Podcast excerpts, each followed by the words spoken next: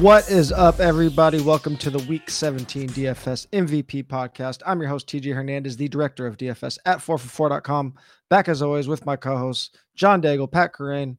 Boys, welcome to uh, the biggest, ugliest slate we've seen. It is big and ugly.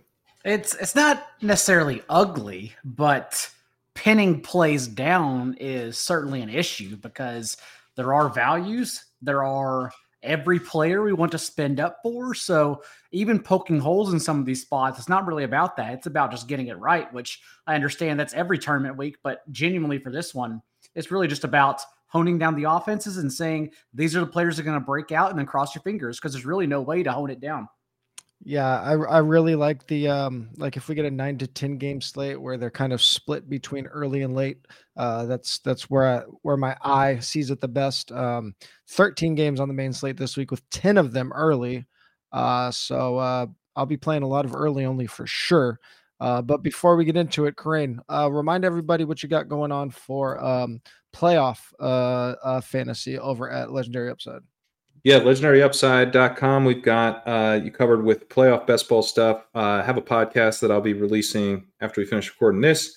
Uh, talked to Will, uh, one of the data scientists over at um, over at SaberSim, and he was talking through some of the correlation that we can think through with playoff best ball, where you know some of these guys are.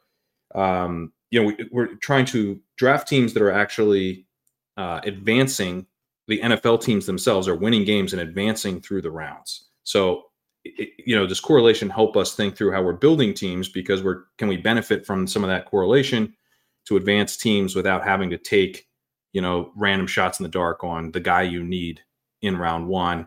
Uh, that's an interesting conversation. That, that's available for free on the Legendary Upside podcast. Um, but also have this premium tool that we launched uh, that is, I just think, a really nice kind of uh, draft companion tool, kind of a second monitor type setup where it's, it's dynamic rankings. So it'll actually shuffle the rankings based on who you've taken, just kind of help you keep track of like the bets you've already made essentially on which teams are going to advance. Um, it's a, a much less frazzled drafting experience. Yeah, it's a fun way to get some action, especially for those that have been playing season long all year and, and and their seasons are winding down or have already ended. Obviously, with D F S, we go through Super Bowl uh, with all the slates that, that are available. We will be touching on in some respect going through February. So if you just want to dabble in D F S and you haven't tried out the sub yet, sign up now. The D F S plan is only twenty-four dollars uh, through the rest of the season. You get an additional twenty-five dollars, uh, twenty-five percent off with the code YouTube. So make sure you check that out as soon as possible. But let's um, let's jump into this slate. And the reason I, I kind of said it's it's a little ugly, at least from a game perspective for G P Ps, is we don't really have um, obvious shootout spots. The game with the highest totals uh, also have very big spreads. Only a couple game with with decent totals and and relatively close spreads, uh, starting with Ravens versus the Dolphins, forty-seven point total, a game in the early window with the Ravens favored by three and a half, giving them a total of twenty-five point two five. So, Pat, let's start on the Ravens side of this thing. Um, two good defenses here, so it looks like we're going to get relatively low ownership on both sides. On the Baltimore side, I mean, I I think we're are all pretty confident that that their running backs just aren't going to get there in this offense. So if Lamar and company can get there in this spot, what what are you looking for from him and his pass catchers, especially if Zay Flowers is out? Yeah, I've been kind of intrigued by Odell Beckham uh, recently. Just like his his per route stuff is all so good, and it's just a question of how many routes is he going to run. And you'd have to think, like, with Zay Flowers, you know, n- not healthy, right? Is he officially out? I don't think he's officially out, but uh, there he was limited uh, participant today. Okay, so that's, you know, a reason where we should see Odell Beckham's playing time tick up. And when he's out there, they're really looking for him. You you sometimes see this with guys, like they'll run uh, not that many routes, and then their targets per out run will be super high because, like, they're coming on the field for stuff that's like kind of more for them. And so it doesn't, it doesn't translate fully to a bigger role. But I mean, Rashad Bateman's having trouble holding off Nelson Aguilar. So I just, I think Beckham's kind of the guy. He's sort of the next guy up here. Um, I, I think he'll he'll kind of soak up some of that. And if the idea is like Beckham's a, you know, an older veteran coming off this injury, um, you don't really need to save him given the importance of this game to, to the Ravens. Uh, this has, this has important seeding implications for them. So I think uh, we, we, if, if we're going to see more of Beckham in the playoffs, I think we would also see more of Beckham here. Yeah, and I think um, if you are going to play Lamar, especially if Zay Flowers is out, um, maybe we see Isaiah Likely's ownership get bumped up if Flowers is out. But right now, uh, Isaiah Likely kind of in that, in that second tier of ownership. So he should get some ownership, but not a lot. And obviously Lamar, expensive quarterback, especially on D K, offsetting that with a lower salary player um, is nice, whether it be Odell uh, or Likely. Daigle, on the Dolphins side, looks like we're going to have no Jalen Waddle this week. So obviously Tyreek's going to project very well. Uh, his high salary should keep his ownership in check a little bit. Uh, but obviously this is a very good Baltimore defense. So outside of Tyreek, is there anybody else that we can see even sporting a ceiling game against this Ravens D? I honestly don't want to get there in this slate. Uh, I don't want to force this game at all, honestly, given how good, how great both defenses have been.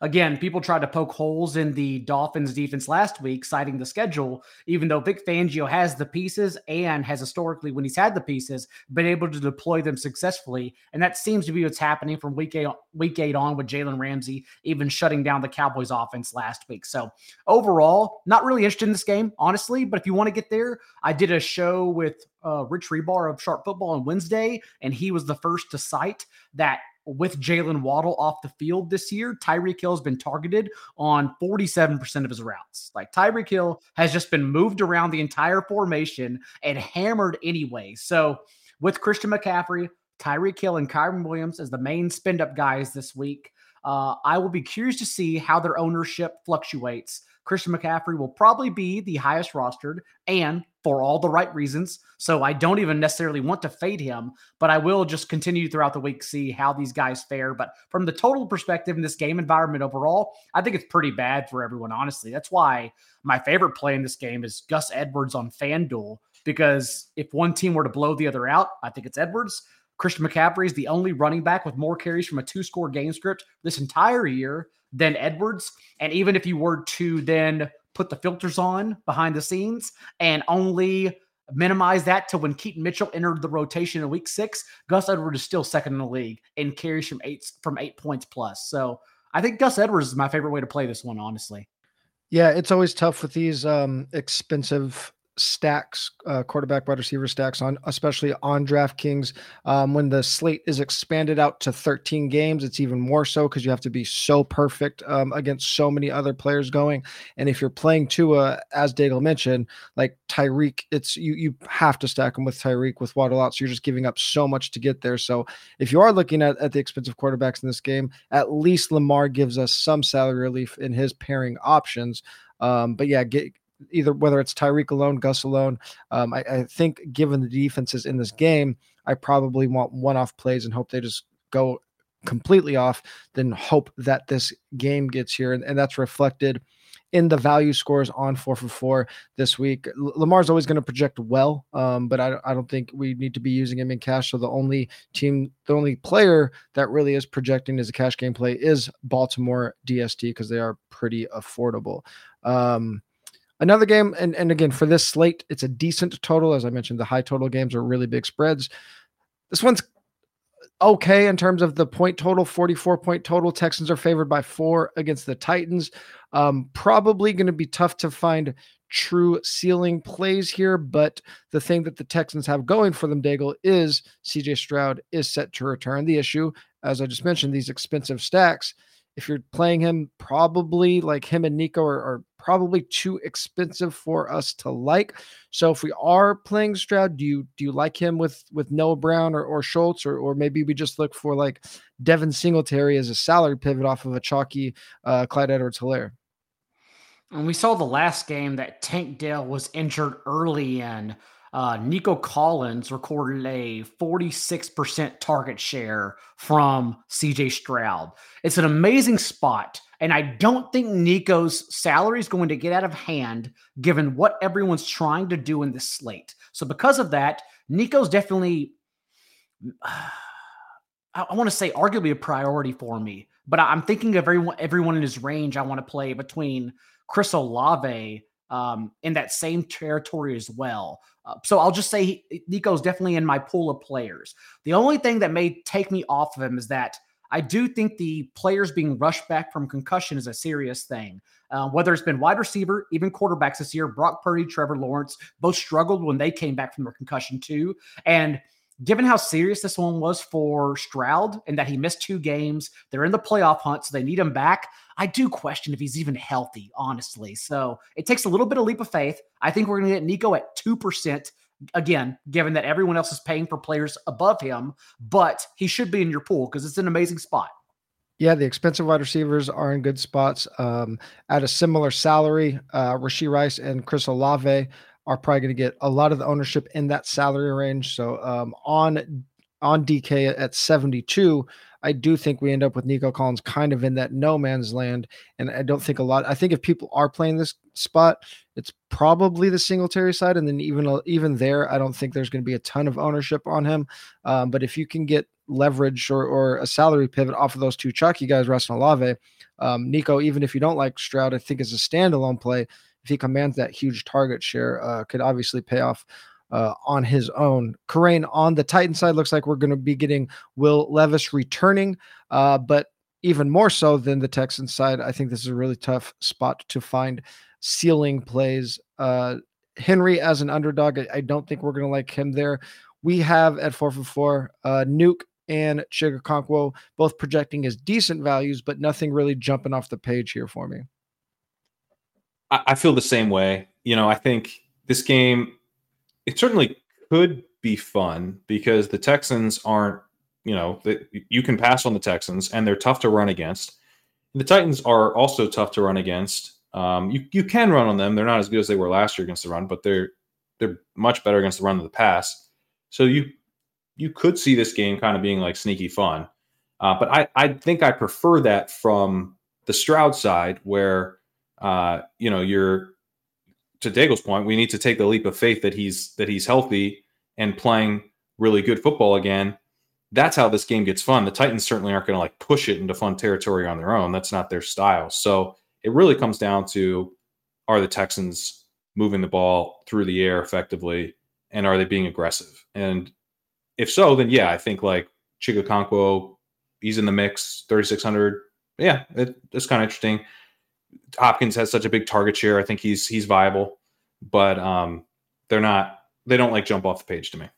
Yeah, early um, early projections. We got a, a pretty decent ownership projection on Gerald Everett. Uh, so I mean, if you could salary pivot from Everett to Chig at at, at half the uh, ownership, I mean, are are you really going to be that upset if you're fading um Easton Stick's primary pass catcher tight end chalk? Like, I don't think that's that's too bad uh of a deal. Um but uh with all that said, cash game, not a lot of interest here on either side. Nuke, as I mentioned, projecting decently, but nothing that we need to be forcing uh into this game. Uh moving on, Chiefs Bengals, another game with a forty-four point total, but the Chiefs are favored by six and a half, so not expecting a ton out of the Bengals side. Chiefs twenty-five point two five total is a little intriguing, and we have uh some late swappability with this game kicking off in the four twenty-five window.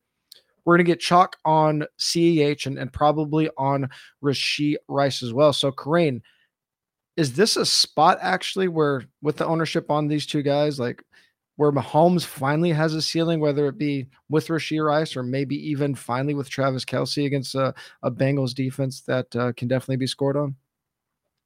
Yeah, so I, I just wrote about this in the walkthrough. I say just because I haven't published the walkthrough yet. Uh, I'm going to get that out uh, later th- this evening. Um, But the uh, my my feeling was that, yes, I think that this is a pretty good setup for the Chiefs. And I know the Chiefs have been frustrating this year. And, you know, now Mahomes is like a system quarterback, apparently. And, you know, it took like four mediocre games for everyone to turn on him. Uh, but, yeah, I mean, I think, you know, you're kind of betting on the, the larger sample of Mahomes being amazing. And you're betting on a matchup that's quite good. And I think quite good for the Chiefs specifically, like where the, the Bengals have been especially bad at, at preventing uh, efficiency against first reads. And so I my one of my reads on the Chiefs is that, like, it's just been kind of obvious what they're trying to do. They're trying to get the ball to Travis Kelce, uh, and they haven't really had a counterpunch beyond that.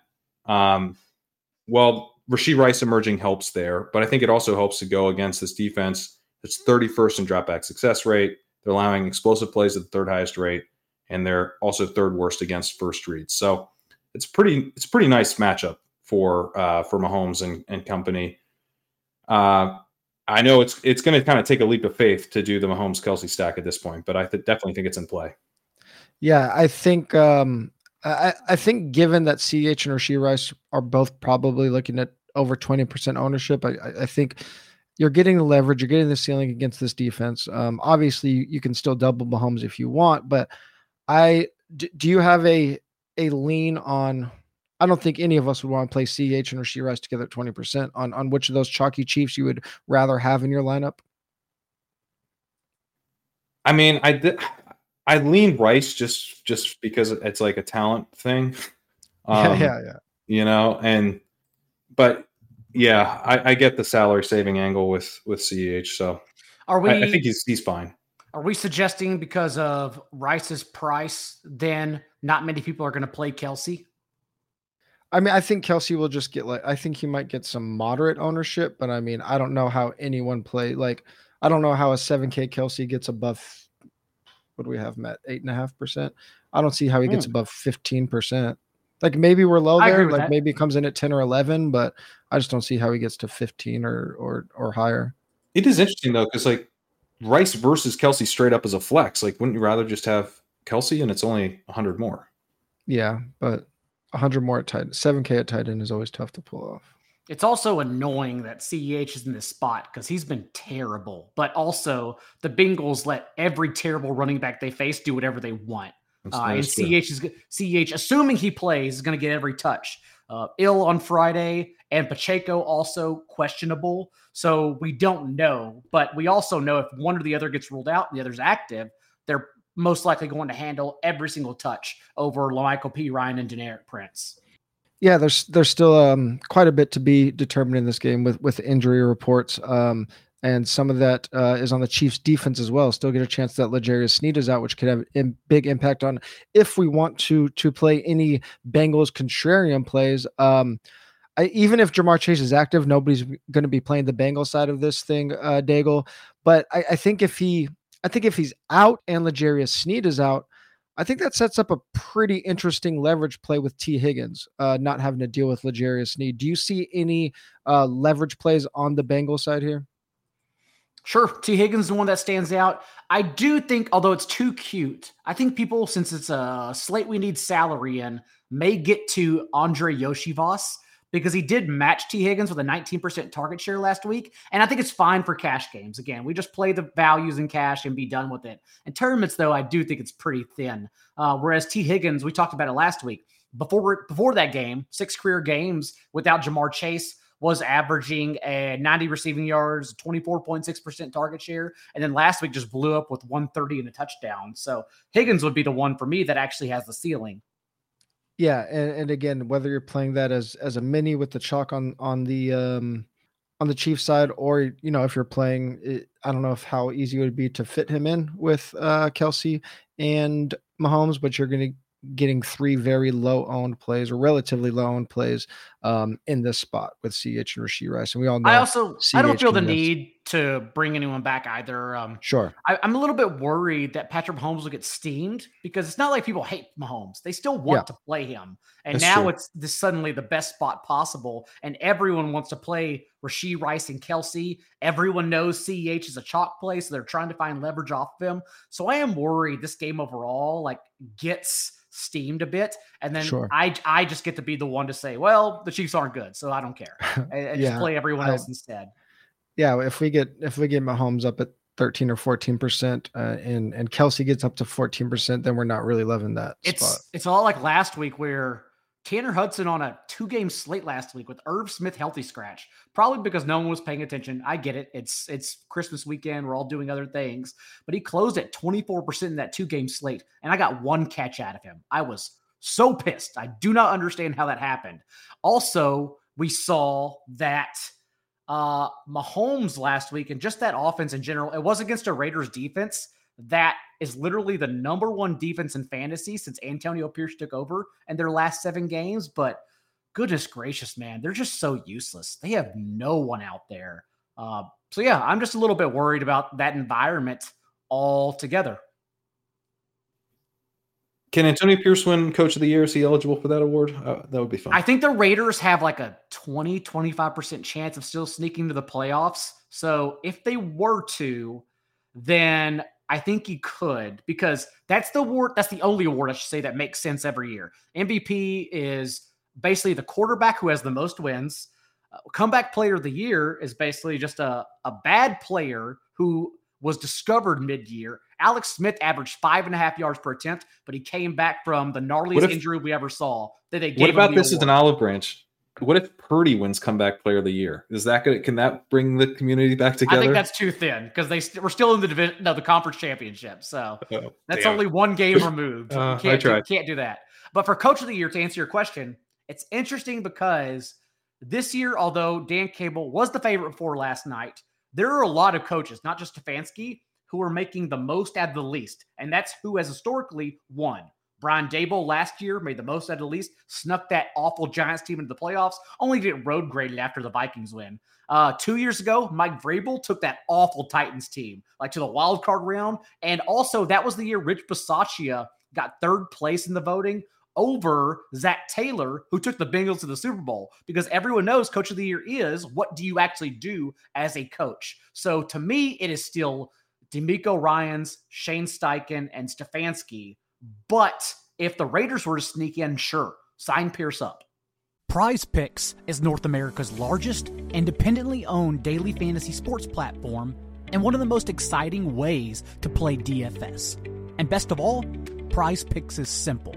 Just choose between two to six players and pick more or less than their Prize Pick stat projection. It's that easy. Quick withdrawals, an enormous selection of players, and you can win up to twenty-five times your money on any entry. But it doesn't stop there. Prize Picks even offers in-game projections. Imagine gathering at the house, watching football with your friends, and building an entry to cheer for together, with more A J. Brown receiving yards or less Jordan Love passing yards. Now it's possible. Just go to prizepicks.com slash DFSMVP and use the promo code D F S M V P to match your first deposit up to one hundred dollars. Prize Picks, daily fantasy sports made easy. Well, um, speaking of... Um... Bad D F S. Award, bad awards, and bad award, uh, bad, and bad award really takes. Uh, moving on to the 49ers uh, at the Commanders, moving on to these games where we have, again, the high totals, but also huge spreads, so very unlikely shootouts. Daigle, um, let's start with the 49ers side, who were favored by almost two touchdowns with a point total close to thirty-two. I mean, it's at this point, it's the same question every week. Um, How heavy are we going on C M C chalk? And this is the best matchup he'll have all season. And are we stacking Purdy? And if so, who are we stacking him with and how heavily?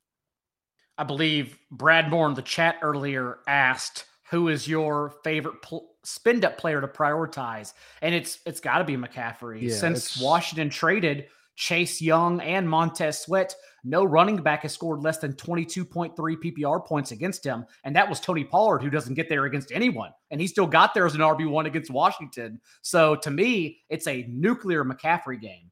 The thing is, I know it's expensive on FanDuel, but you can also still bring along Brock Purdy. They can both get there. So I don't even feel like I need a stacking partner. On DraftKings is a lot easier. You can go down to George Kittle, who's fourteen hundred less than Travis Kelce. But even on FanDuel, with both of them so expensive, just Purdy, McCaffrey, those are your spend-up options, because Purdy, Purdy should be a top-two quarterback in this slate. Um, he's much better than, like, let's say Lamar, who's a cash game option. Like, this is the nuclear game. He's leading the league in yards per attempt from a clean pocket still, ten and a half yards per attempt. And as we know, the Commanders are the only defense generating pressure on less than thirty percent of teams' dropbacks since they traded those two studs. So it's just, it's the 49ers onslaught, man. They're going to get there. It's impossible for them not to get there.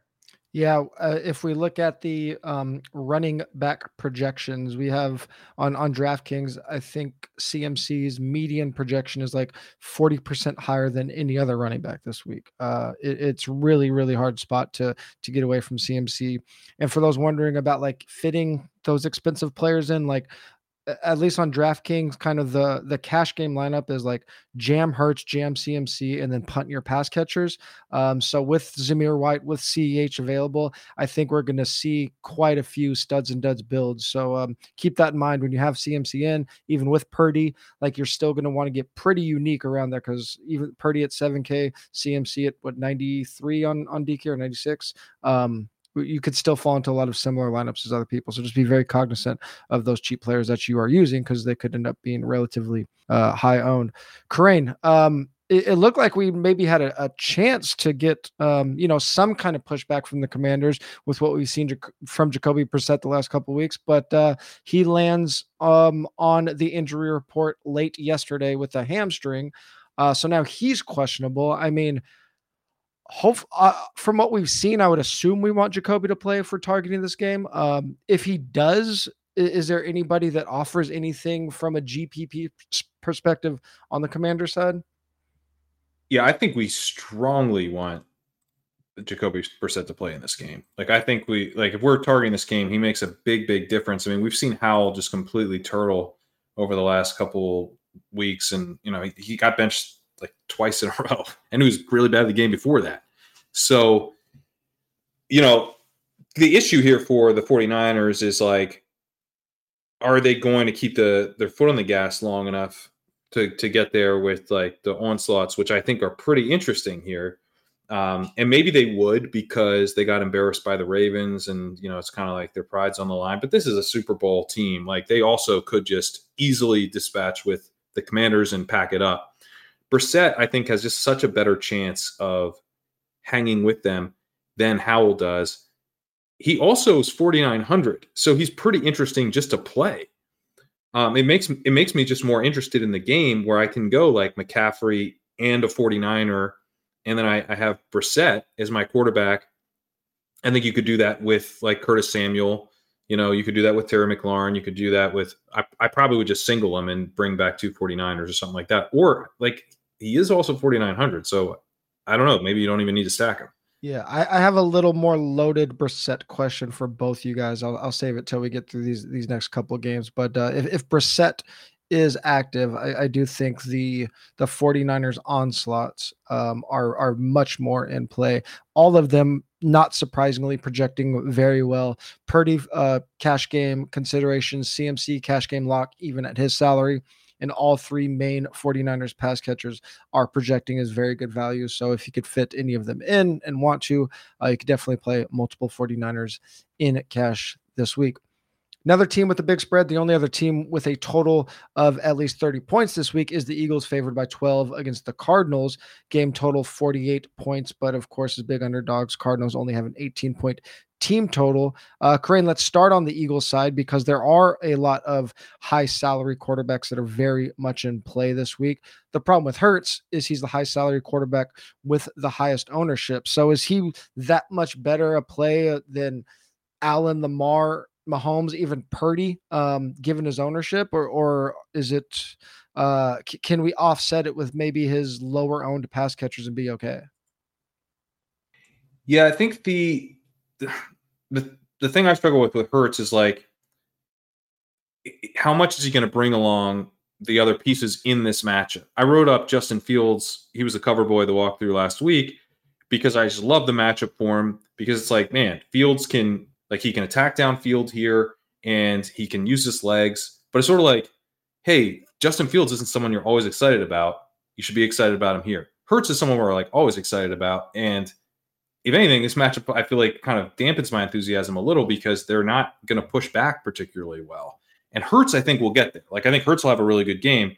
But who do you bring along with him? And is he, is he making A J. Brown a good play at a high salary just because he has a big game? Maybe not, because like this, you know, he could tush push in two touchdowns pretty easily here, but that doesn't help Brown. It's also a week where you've got some of the pocket passers, especially Purdy, set up really well. And you also have Brissett and Tyrod Taylor available as like really cheap kind of mobile-ish quarterback options that, you know, if if you're just trying to get quarterback right, you can do that a lot cheaper. So I don't I don't think the Hurts chalk doesn't really appeal to me that much because it doesn't, like, I think Hurts is very well positioned, but I'm probably only getting like one thing right when I put Hurts in my lineup. Yeah, he is the cash game quarterback, but um, I, I think I agree with you that it's pretty hard to figure out how you want to use him and and probably a relatively expensive pass catcher uh, in G P Ps. Daigle, on the Cardinals side, Kyler Murray back-to-back D N Ps before limited practice on Friday, but even at, at full strength um, hasn't looked that great. Philly, if we look at season-long numbers, profiles as a pass-funnel defense, but they have been struggling against running backs of late. Is James Conner a crazy contrarian player? Can we at least think about it a little bit here? He's a really good play. He's been an R B one now in three consecutive games. As you mentioned, over the last month, the Eagles have struggled against the runs mightily. It's not only that they're allowing big plays because they've actually played the most defensive backs in the entire league because they've been dealing with so many injuries, but now on the ground too. A couple weeks ago, Ken Walker reached eighty-six in a touchdown. Saquon Barkley last week reached eighty in a touchdown. So I think James Conner is very viable. Conner and Trey McBride really are my options here, given that McBride has run sixty-eight percent of his routes from the slot, and that's where the Eagles are allowing the most receiving yards per game. So those are my two options for Hurts and A J. Brown. Not even A J. Brown, for Hurts even. It really just comes down to how much do I lose around him if I play him, which is why I still think it's a slate where outside of Purdy and Matthew Stafford, I, I still think spinning down for quarterback is kind of the best way to go in tournaments. Yeah, it's going to be uh, – I, I can't wait to see um, who you guys like out of these cheap guys because that's what I want to ask. But before we get to those cheap guys, one more expensive quarterback um, team with that's favored by quite a bit. Bills favored by fourteen against the Patriots with a team total of twenty-seven. The game total is only forty. Uh, but, Daigle, we do have some some like – mid-range chalk, maybe not like in the twenty-five percent, but Zeke probably gets played a bit. Demario Douglas probably gets played a bit, while none of the Bills are going to get played much um, in a game where the Bills are home favorites. And I mean, Josh Allen can go nuclear. He's the one quarterback, well, I guess Lamar, but he's the quarterback we've seen go nuclear without necessarily having to bring all of his players along. So, I mean, Josh with the cheap option, even like a, a naked Josh Allen here. Uh, any thoughts on the Bills? I don't want to talk anyone off of Josh Allen, but again, it just comes down to how much you lose if you play him, especially because typically we could spin down for James Cook, Gabe Davis in the past with him, but it's predictably not a good matchup for Gabe Davis since the Patriots are one of only two defenses running man coverage on forty percent of their defensive snaps, along with the Cowboys, and that's the exact coverage that Gabe Davis has struggled immensely against, not only this year, but for his entire career. Not to mention that James Cook now, we have to deal with Leonard Fournette poaching touches away too. That was a one-score game script on Saturday throughout, and Leonard Fournette still got five carries. So it's enough to take away touches from Cook overall. So Josh Allen, sure. Stephon Diggs, although we haven't seen his ceiling in two months, I do think it's a tremendous game. He actually led every receiver in the league last week in target share, although he didn't get there in the box score. So if you can fit him in, Diggs, Allen, of course, they're fine. You don't even need a run back from the Patriots. Everyone's trying to play Demario Douglas, even though he's like this little possession receiver yeah. who doesn't have a ceiling at all. Yeah. But again, it's really expensive, and it's just hard to get to the other guys without them. Yeah, of, of those like four or five most expensive quarterbacks, uh, Josh Allen should come in comfortably as the least rostered. Um, obviously, we don't need to be like super contrarian with our quarterbacks. The pieces around them can, can offset that, but it's definitely worth noting that uh, he'll probably be in that like four percent range, uh, while the other guys would probably be quite a bit above that. Corrine, I, I think the interesting here is a couple weeks ago, um, we were pretty comfortable saying Zeke was bad chalk. Now with Bailey Zappi, he's been targeting Zeke uh, a ton. I mean, are we to the point where like Zeke's not going to be twenty-five percent, but is he a, an okay G P P play even at like eighteen or nineteen percent? I mean, I don't know. I'm worried he get, comes in above that, I guess would be my concern.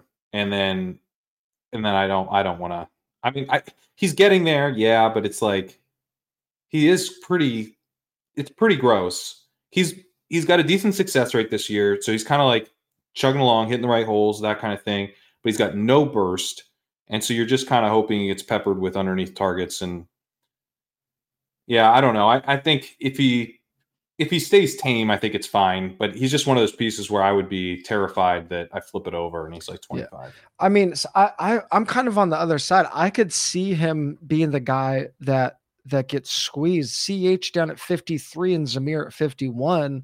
Like, I think the project his ownership projection might be a little high. Like, I, do people want to pay nine hundred more or seven hundred more for Zeke compared to those two guys? Well, C H is also gross, but C H is yeah, gross. Yeah, I'm not Zamir. I mean, if Zamir's, yeah, he's. Is there some uh, chance of, of Jacob still playing, or is he out now? He still hasn't practiced. He's he's closer to doubtful than questionable. Okay. Yeah, I think people go to Zamir over um, over Zeke for sure. Yeah, it's. I mean, we don't love the spot for sure. There's enough pass catchers that are cheap where, um, like, you could probably get away with like fading a lot of the cheap running backs. I mean, I, I mean, uh, I think Singletary might be my favorite cheap guy, to be honest. I don't like the Singletary call. Singletary is an amazing pivot this week above yeah. all else. Yeah, he, his snaps are way down, but it's it's like garbage time stuff. Yeah, don't, like, don't get me started on. Me wrong. Don't get me started on snaps. Don't matter. We don't need to do this. it's it's all touches. Don't follow yeah. snaps. Follow touch counts. No, I, I think snaps are an important piece of context, but you know no, they not. Con- use context with their context, and the context was they they were playing Dare Gumbawale, which they're only going to do if they get blown out again. And the Titans' offense is not. It's not scaring anyone away. Right. Um, this is the portion of the show where we usually touch on, on the other games, and there's quite a bit of them. There's still seven other games to touch on. Um, Rams are really the only other team with like a decent team total. Um, all of the other game totals are relatively low. But I think what's interesting this week is that we have seven quarterbacks at five K or lower, and a few of them are projecting half decently. Uh, so... Uh, Daigle, I'll start with you. Of these cheap quarterback plays, whether and we could talk about the team or just the quarterback play straight up. Is there a cheap quarterback play or team that stands out to you? What's crazy is that all of them are in good spots. That's yeah. the issue. Yeah. Tyrod Taylor, every time he's come off the bench, Taylor, it's all relative, but he's been the best Giants quarterback. He's the only one who fearlessly throws, launches the ball through the air. He showed that last week, um, coming off the bench for over one hundred yards as a gunslinger, over eight yards per attempt. It gets Darius Slayton involved also as a cheap option too, in a game where we think the Giants will be a negative game script against, honestly, the top two offense in the league with Kyren, Puka, and Cooper Kupp all healthy. So yeah, like the Giants can definitely answer with cheap Tyrod Taylor. Uh, Jared Stidham, that performance against the Niners last year lives rent-free in my head. It was it was literally one of the best performances by any quarterback over the last five years. It was incredible. He took him to overtime.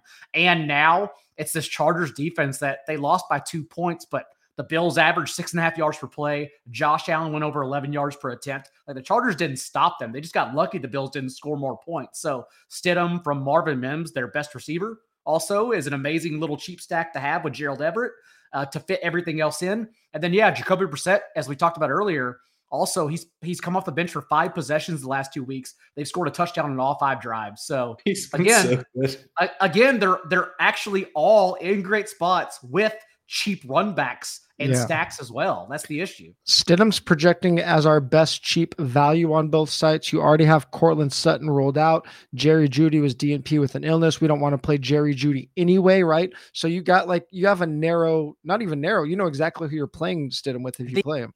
But didn't Mims thing, this time too? Wasn't he? M- Mims is questionable, but I think he's going to play. Okay. Um, and either way, you can just use Brandon Johnson. He was, he was right there with Mims anyhow. We just all want to play Mims because he provides that ceiling.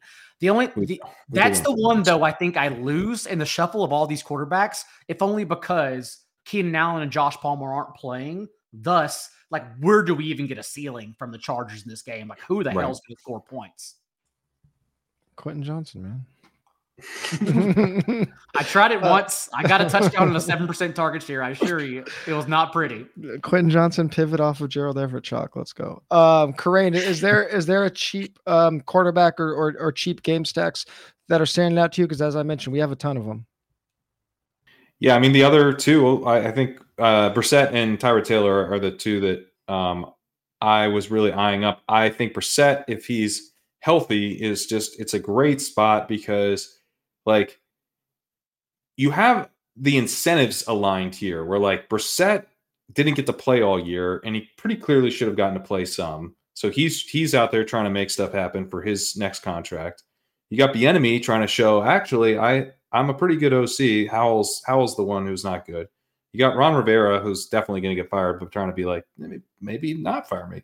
So there's, like, the, the team will be trying to, you know, be aggressive, and they already are super aggressive at, through the air, and they're playing a 49ers defense that's a massive pass funnel because teams know they have to keep up with them and play aggressively and try to score points. And the Commanders will hold up their end there through the play calling. So if he's healthy, he's my favorite, uh, partly because I just, I want to bet on that game environment from the 49ers side, and he's a way to get into it uh, cheaply at quarterback. Um, you, C M C plus, I think, a 49ers piece plus Brissett is is very fun. I also do like Tyrod Taylor, though. Um, I think the Slayton element's interesting. I also like Kyren Williams a lot here. Uh, I think the, I mean, the Rams wide receivers are a little bit harder to, well, I guess it's it's hard to pick your 49er receiver too, but they're set up well. Like, the, the Giants don't, Uh, they blitz, but they, I, I'm not worried about them uh, just getting to Stafford with the pass rush, and protection has been kind of the key thing with them for much of the year. So I think Stafford's set up fairly well here, and Kyron's set up really well.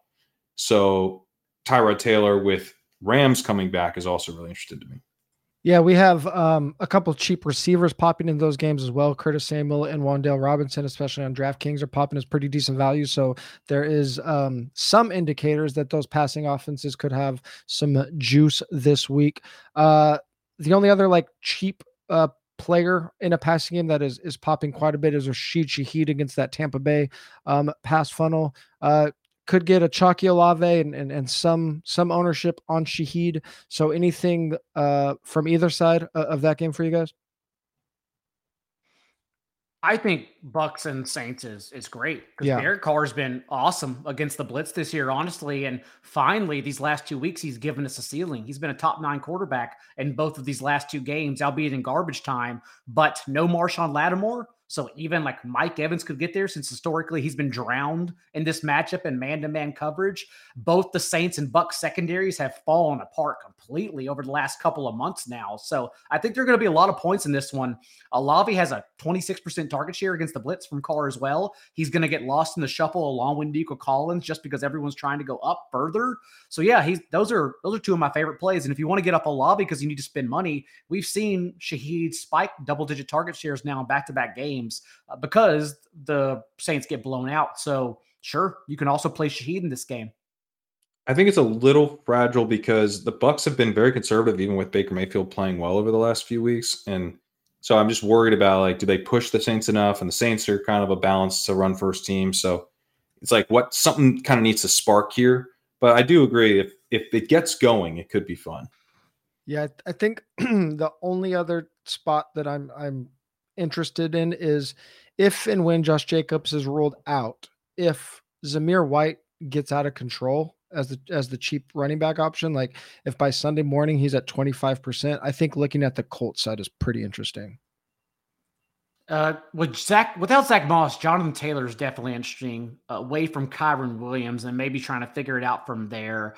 My my only concern is that it is a good matchup for Zamir White because the Colts are, we've now seen, like, the shine has come off of Shane Steichen and just trying to piece together everything because they've had so many injuries. Uh, this Colts team has been terrible the last few games, and I think it's because the magic has just run out now.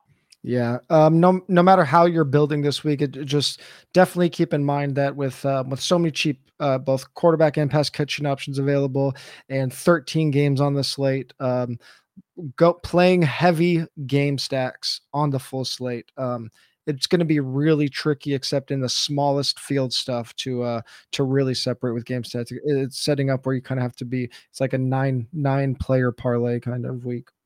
I want to prioritize the 49ers and the Rams. I yeah. know that. I'm just not sure yet how to do it. Yeah, I agreed on the 49ers. I mean, absolute smash spot. How do you get unique there? I mean, if, if you know, wh- whatever player we feel like is going to come in low owned, um, that's probably who you want to be doubling Purdy with. Uh, before we get to our favorite plays of the week, I want to ri- remind everybody about Prize Picks. Prize Picks is daily fantasy sports made easy. Go to prize picks dot com slash D F S M V P.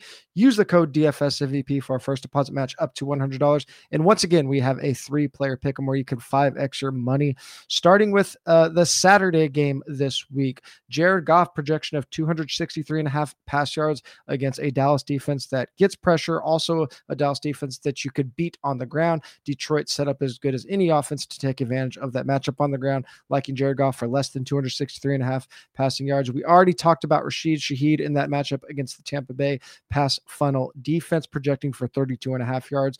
We like him for more than thirty-two and a half yards with his increased target share and the fact that he's a player that could get there on one play. And at the top of the show, we talked about that good defensive matchup, Miami versus Baltimore. Cedric Wilson getting a little bit of an inflated projection with Jalen Waddle out.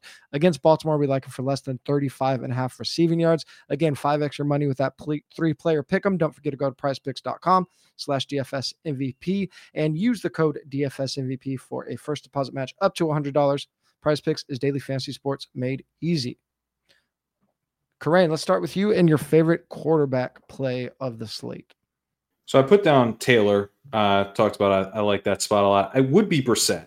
I think Brissett's mm-hmm. more fun. Yeah, yeah. Uh, I feel better about kind of his ceiling because of the pass volume that could really be behind him. I think the overall game environment of them just like needing to pass, them being aggressive right out of the gate, it's all there for Brissett. But if he's, I don't want to, you know, say this is my guy and then, you know, he's uh, he doesn't play. So it would be Brissett, but I like Taylor a lot too. Yeah, if you want to be playing the cheap guys, like no one's projecting that high. So like I, if if I was looking at ownership projections, I don't think I'd be splitting hairs too much on the cheap guys if I'm worried about like a seven percent quarterback versus a four percent quarterback. They open so much salary and most of their stacking partners aren't going to be too highly owned as anyway. Uh, so I, I just, if you like one, I think opening up the salary um, is is quite important. If if you, want I think to I, I actually prefer Tyrod over Brissett, if only because in the games that Taylor played a majority of the snaps, he averaged six carries. So we're getting the rushing floor mm-hmm. to get there too. All right. Well, if Mims is active, I'm going to say Mims is my favorite just so I could play him because we've been wanting to play him all year and it's fun. Uh, Daigle, who's your favorite quarterback play? I talked about Brock Purdy and I just think he gets lost in the shuffle a little bit, especially on FanDuel where he's the third price quarterback. Jalen Hurts is going to be the cash game option. And I get that, but because of it, Purdy's going to be five percent or less rostered. And again, you can just tack him on to Christian McCaffrey. You don't even need a third option, although I like George Kittle, bring him along, but you don't need a third option. You can just play Purdy with McCaffrey and go from there to soak up all the touchdowns. Yeah. Uh, and in cash game, I mean, I, I think it's pretty easy to get up to Hurts. He has the highest floor pretty much every week. Um, obviously with a thirty point total, has a ceiling against that defense. So I, I'm trying to get up to Hurts in cash, and it should be relatively easy with the cheap running backs and pass catchers available this week. Um, speaking of the cheap running backs, Daigle, who's your favorite running back this week? We talked about him, but yes, Zamir White is in an incredible spot. Uh, even the Colts, these last or out of their bye, I should say, um, dusted for twenty-nine P P R points by backfields collectively. Even Rashad White and Derrick Henry, who never go over one hundred yards, got there. Last week, Tyler Algier, Bijan Robinson, both averaged over six yards per carry. So with twenty touches in back-to-back games in place of Josh Jacobs, it's even objectively an amazing spot for Zamir. Yeah, just let's keep an eye on that that ownership because we have them still projected pretty high. I think we have them in the fifteen to twenty. If I play them, um, I don't think I play C E H. I think I'm going to take a stand one or the other way. Yeah, I, I don't think I would play two of the cheap guys together. If I want to play two cheap guys, I think I want to throw um Singletary, especially because them. McCaffrey is going to garner similar ownership And yeah. so you just you just can't play all three in tournaments. There's no way. Yeah. Corrine, I, I think because so many people want to play McCaffrey, I think your guy, I don't think he'll go unowned, but I think he might be in a in an awkward salary spot that could kind of help you flip the build this week. Yeah, Kyren Williams, I think, is a, a really interesting play. McCaffrey, obviously, is just in such a good spot. Um, he's going to be the cover boy of the walkthrough, most, you know, mostly just to celebrate the amazing year that he's had. But he's... And because I think he'll also smash this week.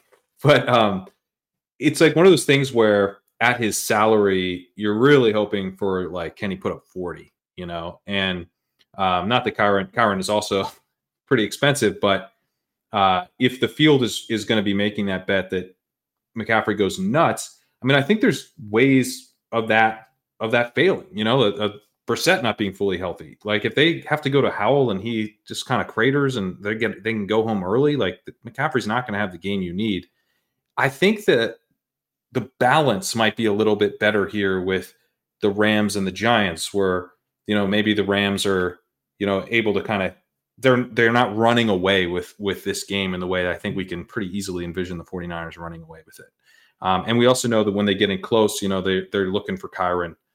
Um, he's been their their touchdown maker, and he's just he's just really good in general. So, um, yeah, I just think this is a really strong spot for the Rams offense to move the ball, bet on the goal line roll, uh, and and pivot you off of McCaffrey, which is scary as hell. But uh, you know, it's gonna be chalky. It's we're gonna be sweating some kind of fear. It's just a matter of like who you feel, yeah. yeah, who you feel doesn't allow you to lose years of your life when watching them explode. Yeah. Hopefully, we're just not. It's one of those weeks where um we're not dead twenty minutes into the slate. That's all. That's what we're hoping for. And I'm I'm so worried. About, I would be so worried about a McCaffrey fade. Yeah. So when McCaffrey puts up like the the forty burger, it it feels like he's gonna put up sixty. Like right. it, it just everything. It's like he's just like. just like skiing downhill and yeah. just yeah. like, cannot, it's crazy. So, you know, I'm maybe don't. Yeah. Some of your lines, some I of mean, your lines you don't have. For, for cash games, it's, it's McCaffrey for me, for me this week. We don't care about salary. It's just one of those weeks where McCaffrey, he projects so much higher than the field. Start with him, start with one of the uh, high floor quarterbacks, just figure it out from there. There's plenty of value at running back, at the pass catchers where, um, you know, we don't need to be worried about trying to fit in the, the A J. Browns of the world in cash games this week. Um, Wide receiver, you guys both have two very interesting picks that we haven't touched on at all this week, so I'm excited to hear, uh, Corrine, what you have to say about your guy first.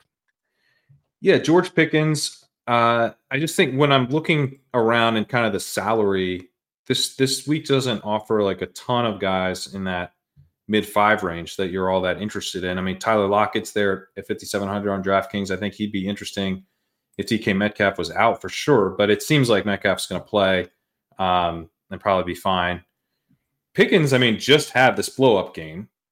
You know, that's that's nice to see. We got Mason Rudolph injecting a little bit of life into Speaking this Speaking of offense. Your slate being dead ten minutes into the slate, George Pickens. Boy, yeah. you, aren't, you aren't kidding. I just turned off the T V. I was like, this doesn't matter anymore. I can't save a yeah. two-game slate.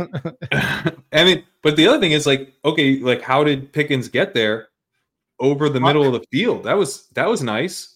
You know, not just sideline. Uh, he got there because the Bengals can't tackle is how he got there. Are they going to show up this game? I mean, this, he's playing Seahawks. Seahawks aren't that great. So, I, I don't know. I mean, it, it is tough because Pickens um, does not have a target lead over Deontay Johnson. His, his targets per out run, only nineteen percent. Johnson's at twenty-four percent. I do think they kind of cannibalize each other. But this is a second-year wide receiver. He's got two point oh five yards per route run. He's fifty-three hundred. He's in a good matchup. His quarterback is shown a little bit more life than, you know, the quarterback plays had all season, and it and he's explosive, and it does feel like T J was saying, like, we need to probably be being perfect here a little bit. And so it's like, you know, a well-priced explosive wide receiver in a good matchup, I, I wouldn't be doing anything else in this game. I'm not even trying to like mini or anything like that. I would just play a one-off Pickens, but it feels like the slate where you could do that. Yeah, it feels like so, slate where you have to do that. Like you're probably going to need like two or three random one-offs on honestly like this. Story of all these backups have like been the same outside of Joe Flacco. It's they come in for two games, they ignite the offense, but then the rest of the league realizes they're backups. They have the tape then, and backups can't adjust in real time to like professional football. So the Jake Brownings, the Gardner Minshews, the Nick Mullins, they just get eliminated out of like the picture because they're just, they're just done. You can, they can give you two games, but that's it. Um, Daigle, a guy we didn't talk about, we briefly touched on this game, but I mean, if you play this guy, you're going to get him at, at one percent. Yeah. And we saw with Tutu Atwell back in the mix last week, Demarcus Robinson stayed in three wide sets with a route on ninety-four percent of Matthew Stafford's dropbacks. Not only that, but over these last six games since he's entered the fold and played a little more, it's Demarcus Robinson who actually leads the Rams in end zone targets. So if you want to talk about just cheap touchdown equity and getting exposure towards the Rams offense, Demarcus Robinson's right there, honestly. Yeah, and obviously you're going to save uh, quite a bit of salary with him, and there's going to be cheap salary guys that um, are pushing that fifteen percent-ish range. So if we could find the the cheap one percenters, like we don't we need one percenters every week, but uh, this might be a week where with thirteen games, you, you got to be digging for guys like this, especially in, in big field stuff. Uh, Rashee Rice is the the top four for four value on both sides. Um, you know, top three in, in targets over the past five weeks, uh, top five in D K fantasy points per game, still priced outside the top top ten wide receivers on both sides. Even though his salary is bumped up a little bit, you should be able to fit him with McCaffrey and Hurts in cash games this week. Um, Daigle, uh, tight end that you like?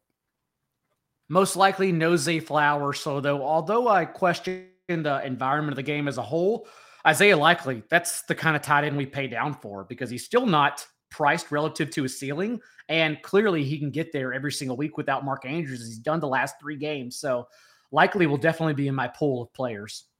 And uh, Likely probably not going to be super popular, even if Zay Flowers is out, because uh, it's likely that Gerald Everett is the chalk uh, tight end because he is a little bit cheaper. Um, so I'll just let you guys know that Gerald Everett is my cash play. So uh, Corrine, who is your tight end play?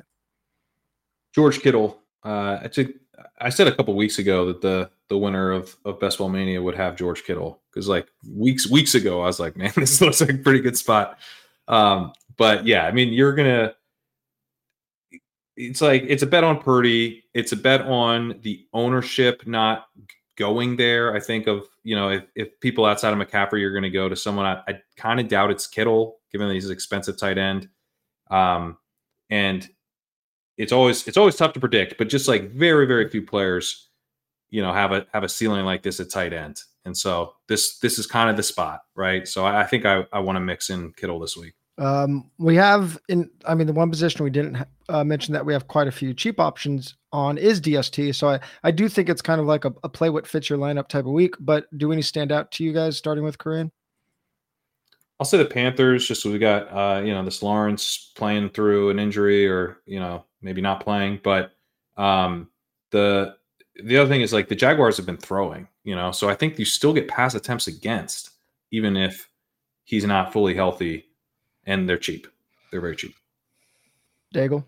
The Panthers secondary, though, has been dictating games. That was the whole point of, you know, betting them against the Packers last week is the fact that no one has gone over two hundred thirty-five yards against them since their bye. They're allowing just five point nine yards per attempt through the air. So Panthers secondary has been amazing. Uh, I like the Panthers defense a lot, but a couple of other defenses I'll be playing are the Raiders and the Bears. So I'll talk about the Raiders, literally the number one defense in fantasy since Antonio Pierce took over, as we talked about earlier, the last seven games. He correlates with uh, Zamir White as well, since it's the same game script that's needed for White to get there. Do you think they'll be the cash game option, T J? Uh, there's so many t- defenses kind of bunched together um, that are, that are projecting pretty well. I, I don't think that uh, any defense is going to run away with ownership this week. Okay, well, if they are, then I will say, at least on DraftKings, Texans are priced at the same thing. Yeah. And it's it's just a, a spot where even with Levis back, Levis should have been benched, you know, a few of these weeks because the offense was so bad. Uh, they obviously, the Texans a couple weeks ago just stuffed Derrick Henry for for ten yards on twenty touches, I, w- I believe it was. Um, so, yeah, you can also just pivot to the Texans. The Raiders yeah. get steamed. Yeah, I like the Texans. It's the El Nino um, year. That's why uh, DeHember hasn't panned out. Yeah, I, I like the Texans um, quite a bit too, um, and, and they fit in cash games. Um, as we get out of here, instead of telling you guys to go rate and review the podcast, uh, for any of you that have been on Twitter the last few days, you might have seen messages from John Daigle and from our producers, producer Sal. Uh, this is their last weekend with four for four. So Daigle, Sal, just wanted to salute you guys, say thank you for everything that you guys have done. I know the subscribers have appreciated you guys a ton, um, and I know we're going to continue to cross paths. So if you're going to follow anybody this week, uh, make it John Daigle, make it Sal. Check out everything they have done and everything they got uh, coming uh, in the near future. So appreciate you guys. Salute to you guys. Happy New Year. I will quite literally be saving it for the Discord, because I'll still be in there. yeah, yeah, yep, yep. You won't hear my voice anymore, at least on this show, but I'll still be in the Discord.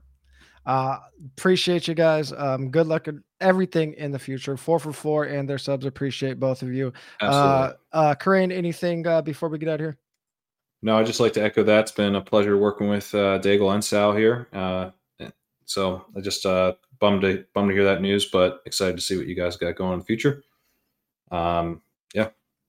That's it for ha- me. Happy New Year to, happy New Year to all the listeners. And uh, yeah, as Daigle mentioned, still be back on Sunday morning. So we will catch you guys in the Discord. Happy Week seventeen.